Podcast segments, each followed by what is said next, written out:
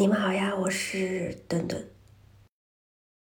下面的故事来自粉丝留言，我们一起来听。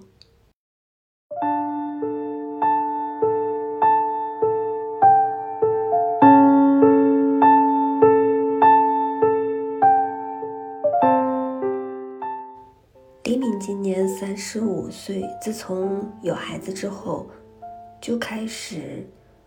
工作家庭两头忙，一开始丈夫还会替她分担不少家务，但是随着孩子的成长，家里开销变大，丈夫的工作压力也增加不少，却把家里所有的负担都丢给了李敏。平时工作外所有的时间，李敏都用来照顾儿子和丈夫的吃出。住行，她也渐渐忽略了自己的打扮，穿衣服只要干净整洁就行了。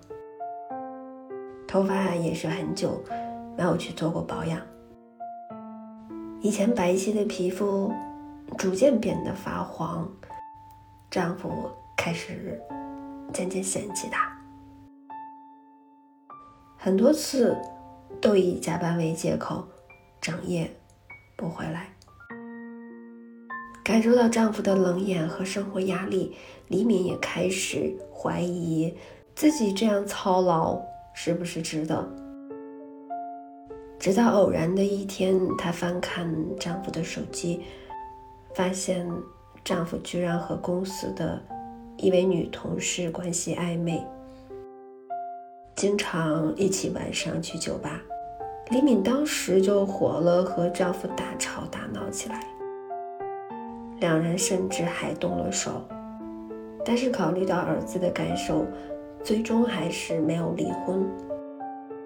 李敏本以为能让丈夫回心转意，她可以既往不咎，但是没有想到，丈夫却明目张胆的来对她更加爱答不理。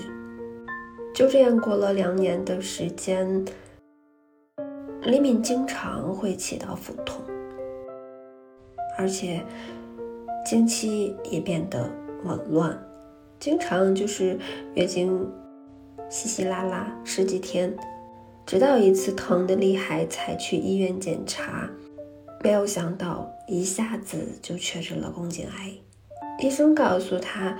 监测结果来看，她应该早就在几年前就感染了宫颈 HPV 病毒，促使了宫颈癌的形成。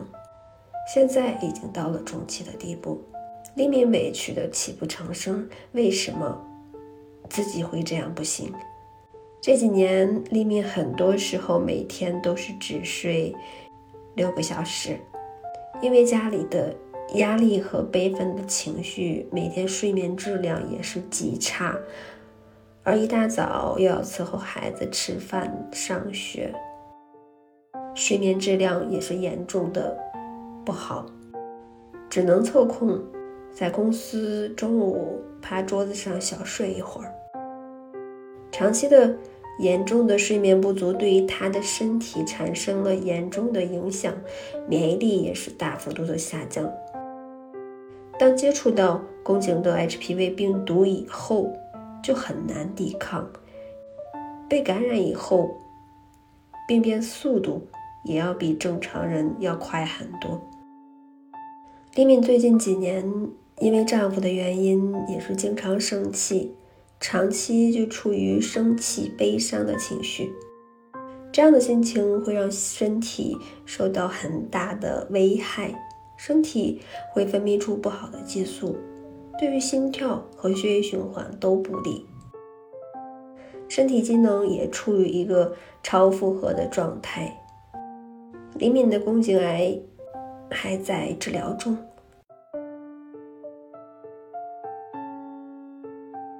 一个女人首先要学会爱自己，别人才会爱你。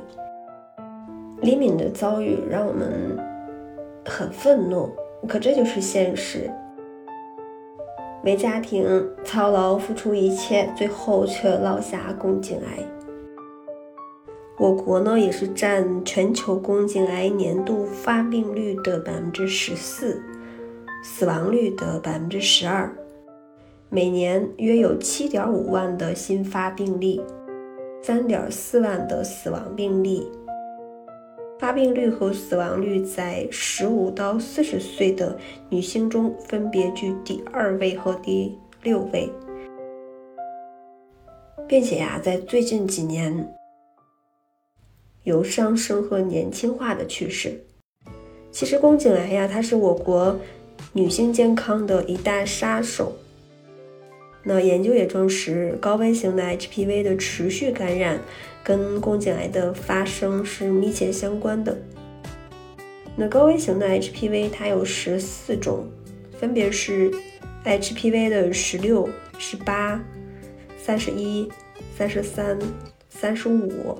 三十九、四十五、五十一、五十二、五十六、五十八、五十九、六十八，还有七十三。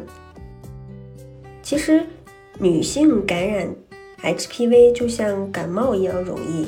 很多女性觉得 HPV 病毒好像离自己很远很远。其实，HPV 感染对于女性来讲，就像得了感冒一样容易。据统计呢，百分之六十到百分之七十的中国女性在一生中至少要感染过一次 HPV，而且有可能会反复的感染。那在性生活活跃的女性中，这一个概率可能要高达百分之八十。另外呢，现在的年轻人生活作息不规律。饮食呢也不太注意，还经常熬夜不运动，就会导致自己的免疫系统越来越弱，就更容易遭受病毒的侵袭。由于这个癌前病变，它的演变过程也是比较长，那致癌的因素也比较明确，就是 HPV 感染，就是一个比较大的原因。那宫颈癌也是一个唯一可以预防的癌症。目前呢，预防宫颈癌最有效的方法就是接种 HPV 疫苗。那由于绝大多数的宫颈癌是由于人乳头瘤病毒 HPV 感染引起的，那疫苗的作用就是提前预防高危病毒的感染。对于有过性生活的女性，那随着年龄的增长，HPV 疫苗的效果会随之降低。那这类女性呢，还需要定期进行宫颈癌的检查。那第二种预防方式呢，其实就是定期的检查。宫颈脱落细胞的检查到今天为止仍然是防治宫颈癌的一个有效的方法。宫颈癌高危人群要定期的进行妇科体检，那在癌前病变的阶段就要控制住病情的发展。那我们不要像李敏那样，我们要做到定期的检查妇科。那即使感染了宫颈癌的 HPV 病毒，那也是可以治疗的。顿顿在前面几个节目里也提到了一种药物，那如果大家有感染的话，可以联系到顿顿。我们一起为 HPV 的转阴一起努力。大家有问题呢，也可以私信顿顿。好啦，我们今天的节目就到这里啦。我是顿顿，祝你健康幸福。